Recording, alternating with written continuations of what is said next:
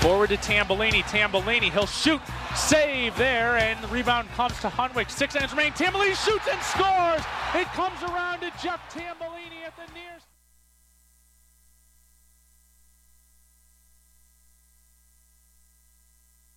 Lead.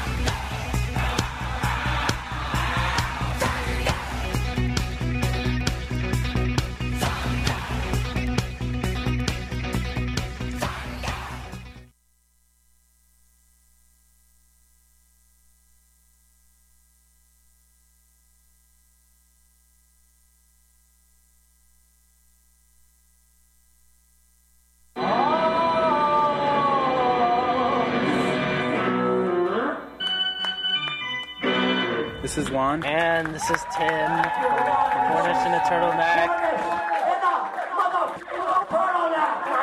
You're listening to WCBN. WCBN FM, FM Ann Arbor. Live from Summer Smash Fest. I'm I'm on the roof of a car making money.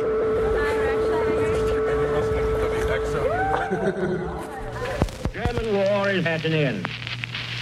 We may allow ourselves a brief period of rejoicing.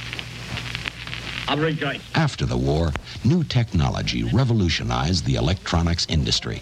Television threatened to destroy radio, but another invention, the transistor, made radio more important and useful than ever. Radio lives today as a vital medium for bringing news, discussion, and music to millions of listeners all over the world.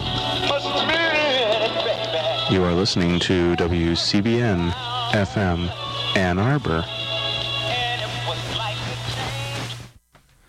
Well, uh, good evening and welcome to another edition of Gray Matters, the weekly news and media talk show. My name is Dick Whaley. And I'm Jim Dwyer. Well, on Wednesday, as the saying goes, I think some pundit put this quite well. I don't know who said this, but I liked it. Monday will be 11, uh, the 5th of November for most folks. But in Washington, it'll be the first day of 2016. uh, obviously, uh, this uh, election is uh, going to be interesting simply because there are so many Senate seats up in the air, as well as gubernatorial races. Uh, one would think, given Obama's uh, situ- situation, that he'd that the Republicans would be running away with things, but they're not, and it's going to be a very interesting night overtime seems likely. Uh, it may come down to the Alaska Senate race. I don't know when they announce results out in Alaska, but uh, they come in pretty late. And that's a too close to call kind of a race where a Democrat is trying to hold on to a seat that they unexpectedly won several years ago when a teabagger was uh, in the race. So we'll see what happens. Uh, I'm surprised that Rick Snyder is still not really being called a winner here in the state of Michigan. We'll give out a brain damage award to Terry Lynn Land. I think she's the absolute worst Senate candidate in America. I don't even know where she's been for the last two months.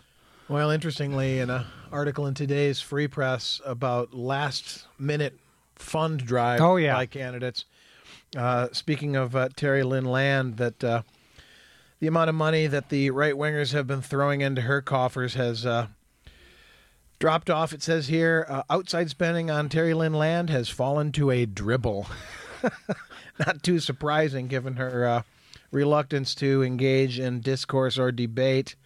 And well, she hardly seems to even be campaigning. She seems to issue statements through a press spokesman. I don't know what this is all about. A group called Americans for Prosperity. So you know they represent regular working folks. No, no, of course not. That's some sort of Chamber of Commerce uh, coalition. Americans for Prosperity spent $5 million on TV ads for Terry Lynn Land, has spent less than 15000 in the last week on internet ads uh, for that candidate, which is uh, a spit in the bucket, as they say, when you consider that uh, over this last weekend, uh, Governor Snyder has received uh, an incoming uh, million dollars or so. He spent twelve million dollars thus Mhm. far, as of late October, on his campaign, whereas uh, Democrat Schauer has spent uh, about 4.7 million. So it is surprising that Snyder's not a cinch, given that he's outspent Schauer like three to one. Yeah, and and of course he's run a somewhat uninspired campaign himself. He seems to be kind of unwilling to defend Snyder. Yeah, defend some of his more centrist votes, which I think is kind of interesting. Uh, this, I think, is one of the problems with this election. It's too much about personalities and local issues and weird inanimate objects like uh, fans and chickens and pig. Dare I say this? Pig scrotums. Well, anytime you can get a pig scrotum into a political conversation, it's uh, it's always going to be a win-win scenario for somebody. The female uh, Senate candidate from Iowa has the ad of the year as the as the punditocracy keeps talking about how she'll cut pork because she castrated hogs when she was young. Yikes! I don't know how that qualifies you for the U.S. Senate. I'd like to know if she'd castrate some uh, corporations. But uh, I mean, we've talked about this before. The debacle that election campaigns have become here, it's turned into over the last I don't know what decade and a half, maybe longer, um, an industry that supports and perpetuates itself. Um, I mean, I've mentioned how much money was spent on ads for Terry Lynn Land. Uh, outside spending on Land's behalf uh, is at about fifteen million dollars. Yeah, and this outside spending in, in virtually every state is uh, really troubling because now, of course, they're going into judicial races, right, and uh, distorting all kinds of things with uh, with the ads and the propaganda. To be fair, Peters' uh, outside spending is uh, above that at 19 million, but my point is, just in this race alone, that's over 30 million dollars. Yeah, spent on flyers and advertisements, and this is an industry uh, that perpetuates itself. Well, it's staggering that the state of North Carolina would have $110 million. This is what the New York Times reported today of total spending. Um, that's ridiculous. Uh, you know how many time zones they have in the Soviet Union? 11.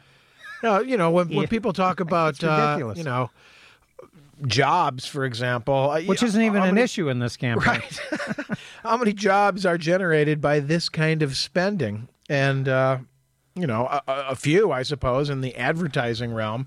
Television loves this sort of spending, of course, because it's a it's a feeding frenzy for yeah, uh, and it benefits the ads, the internet uh, as well, um, which of course is part of the new game in town my own sort of hunch about this election is that I think that Shaheen and Hagan are going to hold on for the Democrats in New Hampshire, Shaheen in New Hampshire, and Hagan in North Carolina. But uh, the Democrats clearly have problems uh, holding on to Colorado and Iowa. Um,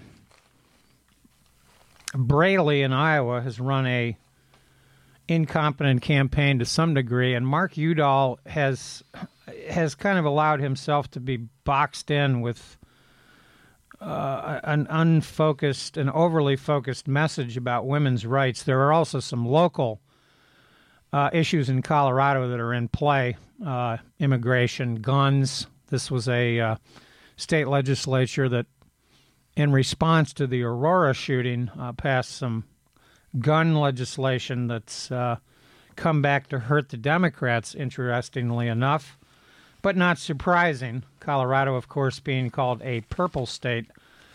But uh, this is almost an issue free campaign, and it's really troubling when Mitch McConnell in Kentucky, who probably will win, unfortunately. Uh, I think he's one of the really, really outstanding bad guys of the last 20 years.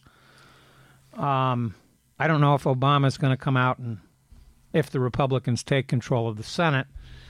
Unfortunately, we'll probably have to wait for the runoffs in Georgia and uh, Louisiana that uh, are weeks away before we'll really know about what's going to happen in the Senate. But the fact that you, you basically have a House of Representatives that is really polling below, you know, in the low 20s the low teens. Recall, of course, that they were bed bugs and chiggers. Yeah, lice and polled more highly than Congress, and I think many Americans. It's amazing that most of them are going to be reelected. Right. It, it, it's really a shame, and it demonstrates that the gerrymandering problem that the 2010 election was crucial. And of course, this makes the 2016 election crucial because who's ever president will undoubtedly be running for reelection in 2020.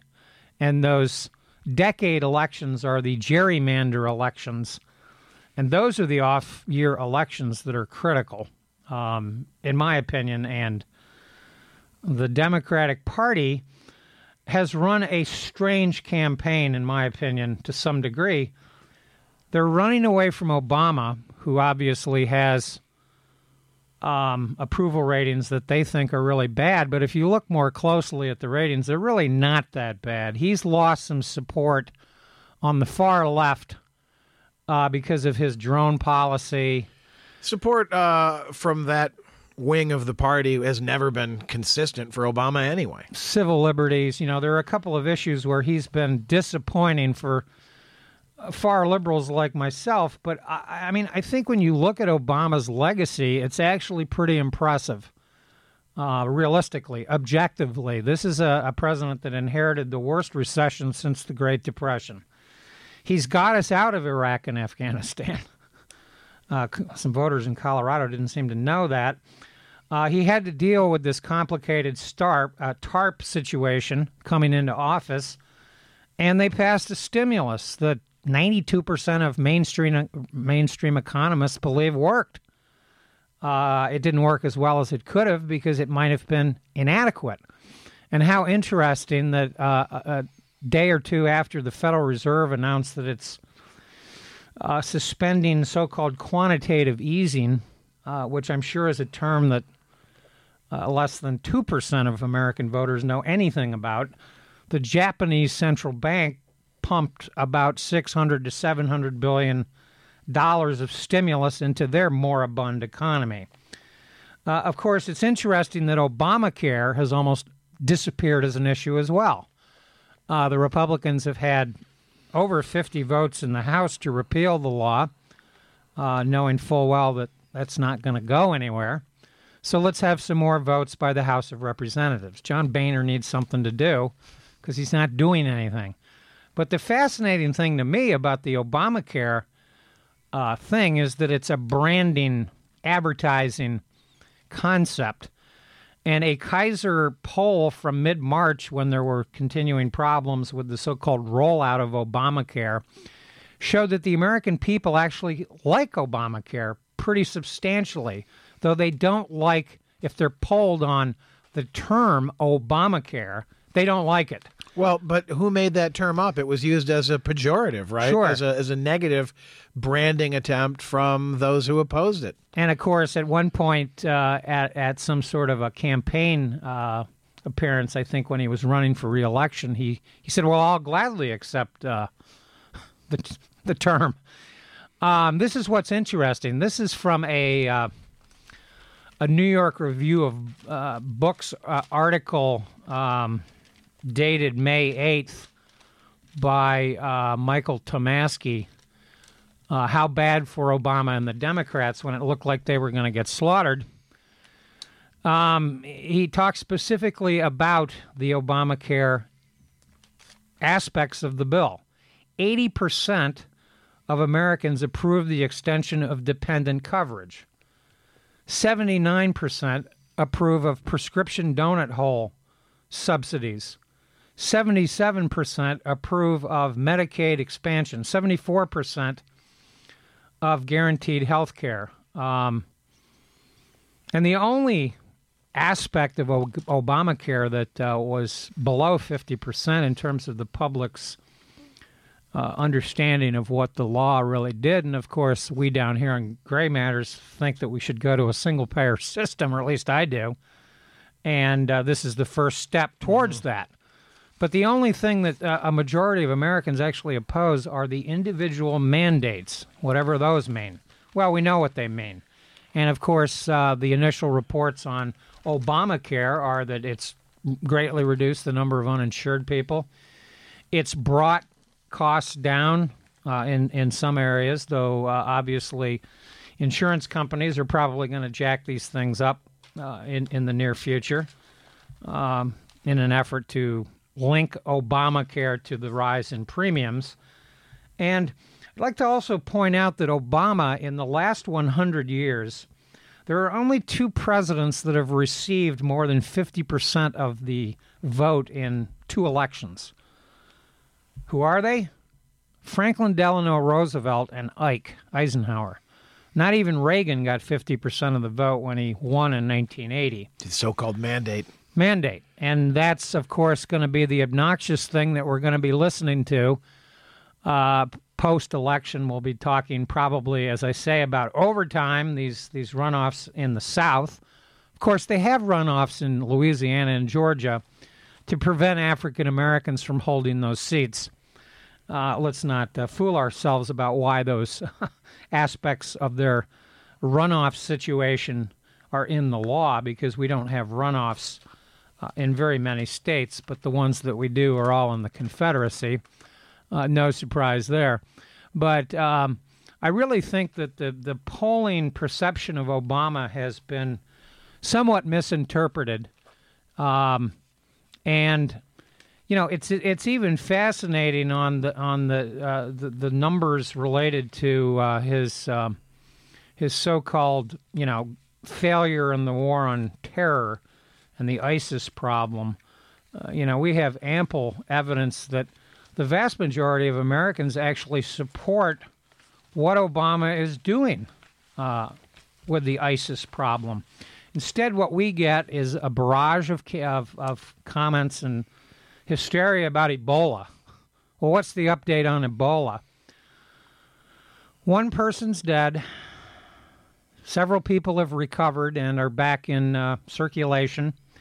People that actually are healthcare workers that uh, went to Liberia or were exposed to the one individual in Dallas, Texas, at a private hospital that uh, seems to have had some gaps in their procedures. One person's dead. And we've, we've had this big debate about the quarantine. This was a big issue last week with the uh, somewhat uh, forceful nurse that refused to be quarantined because she said, I don't have any symptoms. What do you want me to do? Why do I need to stay in a tent? Well, we didn't get very many answers from Chris Christie. Uh, he's running for president, and he's been around Michigan yeah, tooting his horn for uh, Rick Snyder. Snyder. I don't understand why. But where Terry Lynn Land is is no is anybody's well, guess. why would anybody want Chris Christie coming around and hanging around with you? I mean, his his uh, reputation's not been great lately. Well, you know, the the things that we don't know about the Ebola epidemic are, are I mean, there are things we don't know. Um, but it strikes me that the mandatory quarantine, uh, which is interesting because it, it, it sort of peripherally refers to the individual mandate with respect to mm. health coverage. Uh, you know, the, the governor of Maine, uh, a rabid right wing kook who is maybe not going to be reelected because that's a three way race. Mm. He's a he's he's got that job because he got 38% of the vote last time out, Paul Lepage, he, he, he went to court. He's the guy that hates government, but he's the one that went to court to make a big issue out of this uh, nurse that would not uh, subject herself to quarantine. Um, that's a kind of legitimate government issue. Does the does the government have a right to force a quarantine in a situation like this? Might have been nice if we'd gotten some actual actually clear ruling on the matter. Uh, one other state to really watch, by the way, is Kansas. Uh, this is a very interesting late development. Kansas is one of the most Republican states in America, and both the governor, the sitting governor, and the uh, incumbent senator are both in toss-up races uh, Mr. Brownback, Sam Brownback, who ran for president a couple years ago and used to be the senator from uh, Kansas, um, cut taxes uh, substantially in the state of Kansas. In other words, the Koch brothers got huge tax cuts for which they're spending tens of billions of dollars again. There's there's been a barrage of late independent spending that's linked to the Koch brothers, though apparently the disclosure uh, the disclosures are not quite really disclosures. It's there's an inference about it because we know what the message is all about. This is last second negative campaigning. But I would say that if Brownback or Pat Roberts are defeated, either one of them, that would be an indication that the Republicans are just not quite there yet. They have, a, as they say in football, uh, because obviously the Democrats are going to have to rely on our last second ground game tomorrow to win some of these seats. They have home field advantage in almost all of these races. Uh, these are most, for the most part, either red states or purple states. They don't seem to be winning any blue states. Uh, I guess Michigan is now kind of officially or unofficially called a blue state. But uh, you know, when you look at the state legislature in Michigan, and of course we have a must we? Yeah, it's it's it's pathetic. It's it's they've been embarrassment. Running, they've been running uh, Michigan for quite some time 20, 20 years now, maybe longer. Term limits, one of the worst mistakes Michigan voters ever made. What have they done for us? Well, they don't fix the roads. That gets gummed up. They stalled on the bridge to Canada. They've they've ob- obstructed in that area and their big accomplishment is cutting funding to the schools. Right, that has made Michigan one of the Yeah. worst achievement states in America. That money's been funneled into charter schools, Yeah. which are private concerns and uh, I with mean, questionable links to. there uh, are new studies that show. businesses. You know, this is a study that I heard about, an academic study in which they compared Maryland, Massachusetts, Florida, and Michigan. Michigan came out last amongst those those uh, four states regarding education policy and what the state government has done to enhance uh, K through 12 achievement, and Michigan has done all the wrong things basically. And Well- it's interesting here locally, by the way, that we have this this initiative about merging Whitmore Lake school system with Ann Arbor. I'm troubled by that. I'm not sure who that's meant to benefit. Be, not because there isn't some you know reason you know let's let's face facts whitmore lake's voters didn't approve the millage Yep. that's what this is about this is about the tax cut nonsense the, the sam brownback bull uh, kansas by the way has massive deficits. Uh, reaganomics has been proven yet again not to create jobs but to create deficits and redistribute wealth. That's what it does. It's uh, redistributes wealth upwards not downwards. Americans for Prosperity are them what already have pros- prospered. Yes. And so this Whitmore Lake proposal regarding Ann Arbor, my problem with it is that they're not adjacent to one another. They're nearby, but the, the transportation logistics of combining Whitmore Lake with Ann Arbor strike me as exceedingly problematic. US 23 is a nightmare. if you've ever driven on it, uh, either in the morning Especially at commuting hours, right? right, or the evening. It's a dangerous stretch of road too. Um, And I don't know how this is going to work. You're you're not going to be able to use Whitmore Lake Road to haul students into Ann Arbor, which I think is the proposal. It's a little unclear. Whitmore Lake built a, a school a couple of years ago, a new high school. And, and it seems like Ann Arbor's supposed to fund this now because their voters don't want to don't want the state to take over. yeah. This Well, is this a- should be the issue of of the Michigan gubernatorial race. You know, what is what is uh, Snyder uh, doing for the city of Detroit?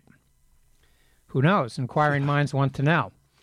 Um, so I, I have some problems with the co- combination of Whitmore Lake with with Ann Arbor's school district. It doesn't make a lot of sense to me.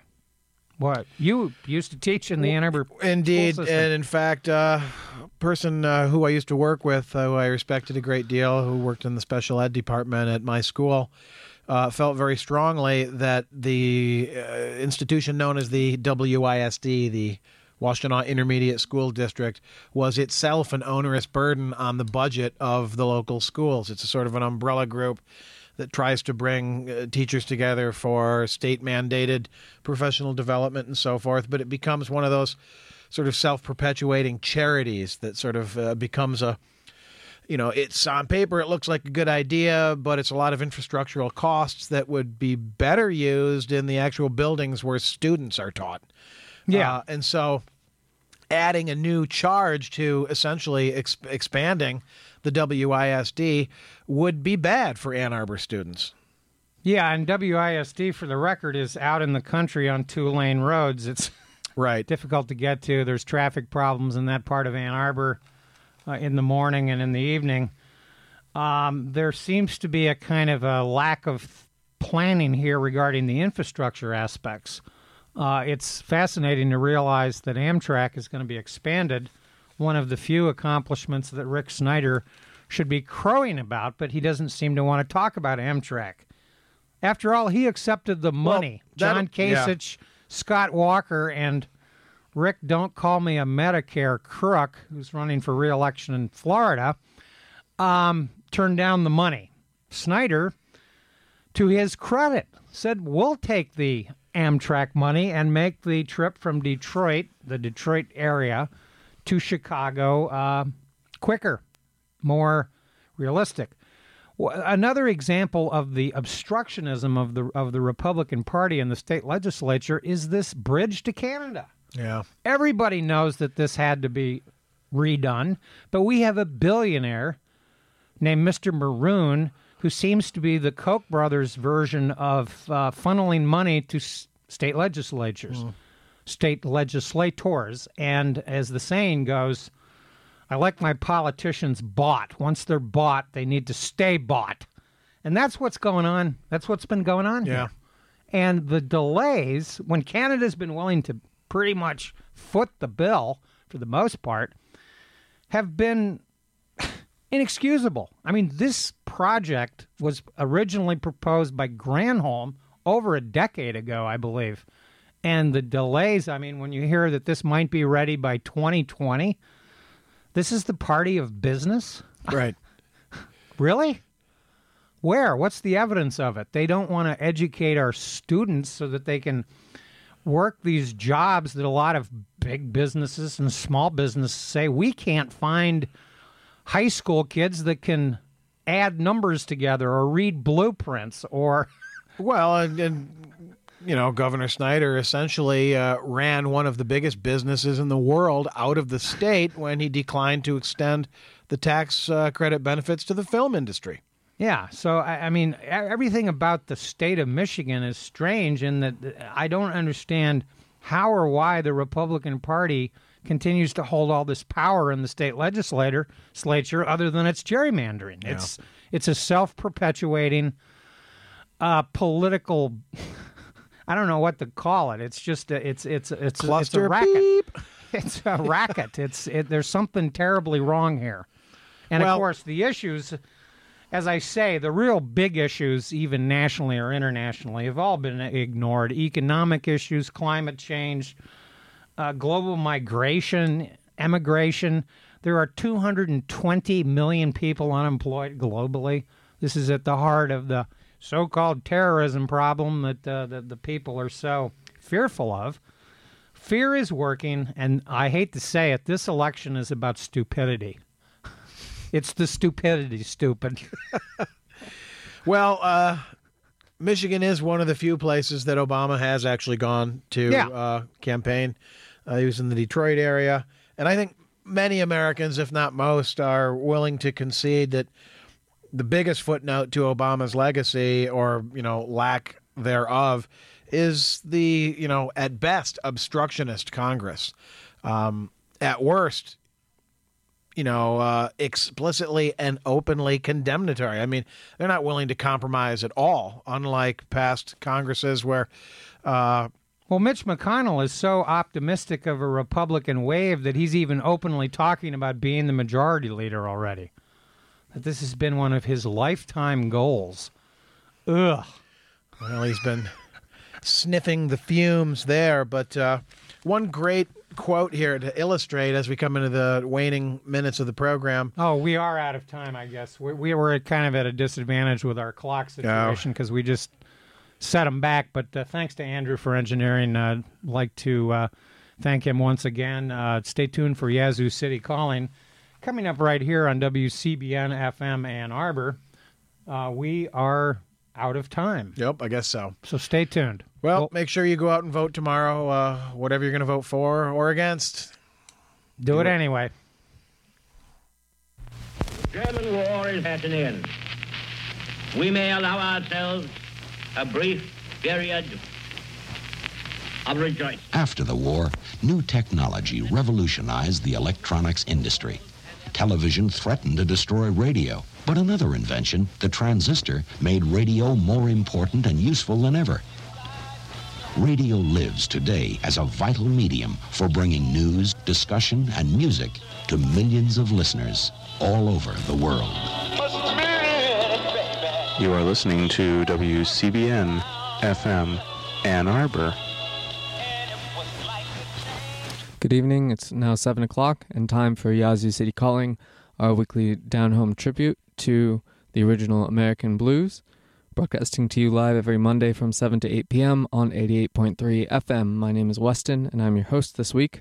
We're going to start today's broadcast with a recording made by Tommy McClennan in 1941. This is called Deep Sea Blues, but if you'd like to call and make a request, 734 763 3500. Let's get it started though with Tommy McClennan, Deep Sea Blues from 1941.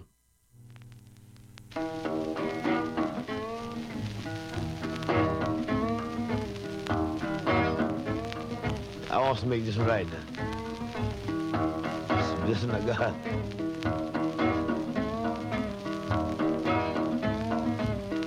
I'm going, baby, I'm going.